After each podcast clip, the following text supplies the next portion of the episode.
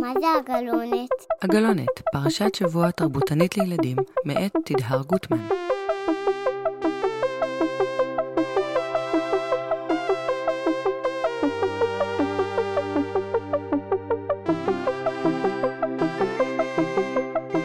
שלום לכם.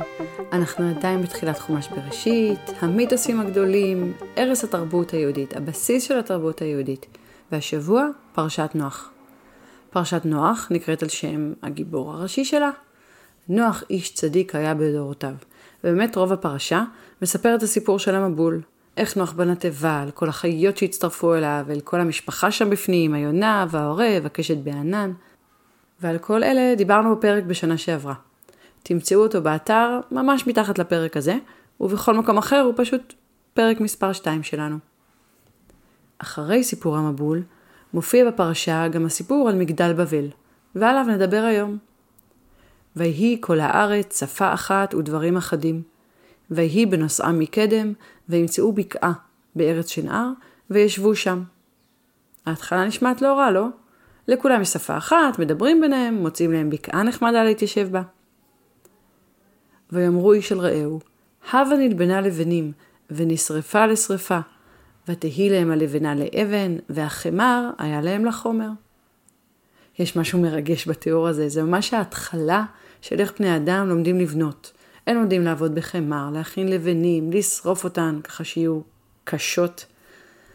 וכשזה מצליח, יש להם תוכנית מפורטת. ויאמרו, הבה נבנה לנו עיר, ומגדל וראשו בשמיים, ונעשה לנו שם, פן נפוץ על פני כל הארץ.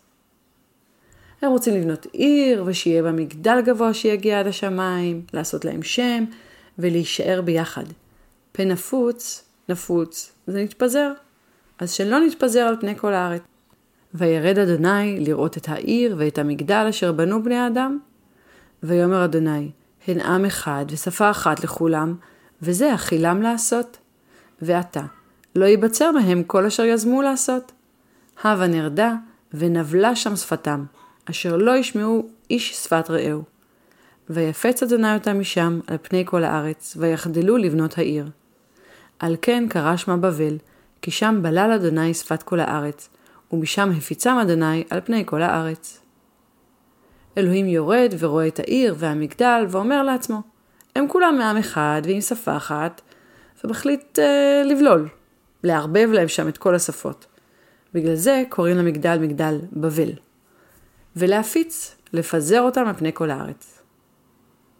אבל למה בעצם? אפשר לקרוא את זה ולהגיד שבגלל שהם בנו מגדל כל כך גבוה שמגיע עד השמיים, זה מאיים על אלוהים. הרי השמיים הם הבית שלו, רק הוא אמור להיות כל יכול שכזה.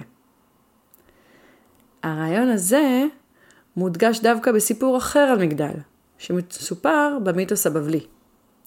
כמו שלנו יש את המיתוסים שלנו בראשית, גם לבבל עצמה יש מיתוס בריאה שנקרא אנומה אליש.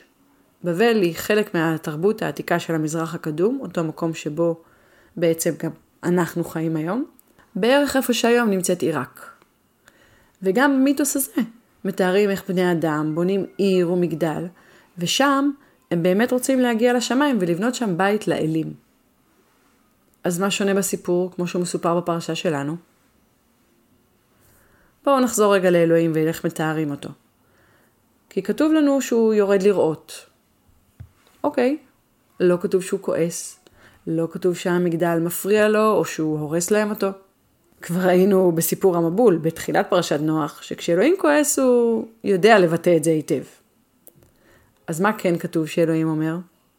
ויאמר אדוני, הן עם אחד ושפה אחת לכולם, וזה אכילם לעשות. ועתה לא ייבצר מהם כל אשר יזמו לעשות. אלוהים רואה שכבר יש עיר ויש מגדל, ואומר שבזכות זה שהם כולם מעם אחד, ויש להם שפה אחת, זה הכילם לעשות. הכילם, מלשון התחלה. זה מה שהם התחילו כבר לעשות. אם הם ימשיכו ככה, לא ייבצר מהם, לא יימנע מהם כל אשר יזמו לעשות. הם הצליחו כבר להשלים את השלב הראשון, את ההתחלה של התוכנית שלהם. אם ימשיכו ככה, הם הצליחו להגשים את כולה. אז רגע, מה היה בתוכנית שלהם? נבנה לנו עיר, מגדל, ראשו בשמיים, נעשה לנו שם, פן נפוץ על פני כל הארץ.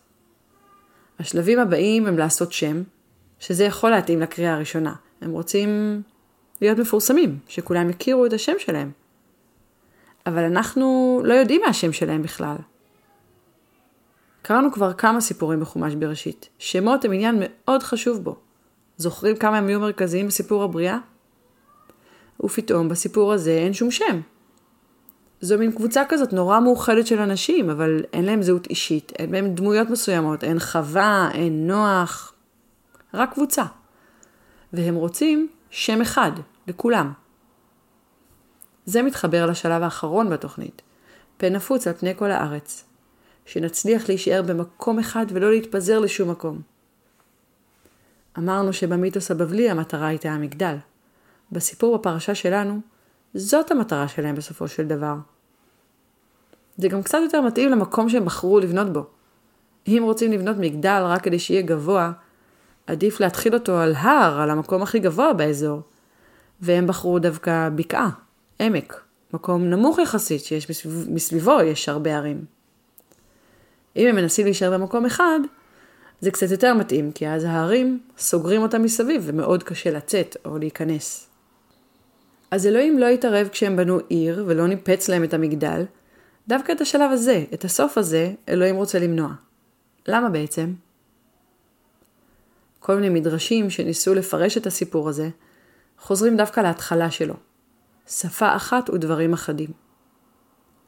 אפשר להבין אחדים כמו בודדים, כמו שיש לי ספרים אחדים, כלומר מעט ספרים אבל כמה שונים.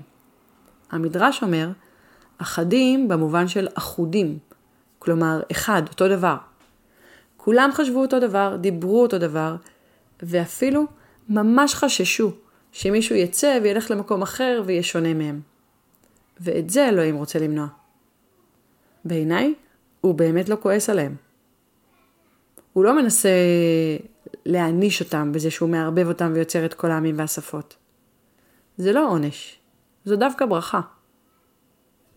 בסוף בריאת האדם, בפרק א' בבראשית כתוב, ויברך אותם אלוהים, ויאמר להם אלוהים, פרו ורבו, ומילאו את הארץ.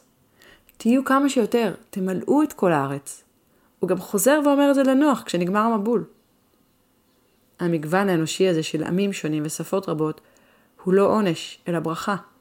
זו הדרך להתפתח ולהגשים את כל הטוב שיש באנושות ובבני האדם. עם כל האתגרים שיש בזה, זו צריכה להיות המטרה שלנו.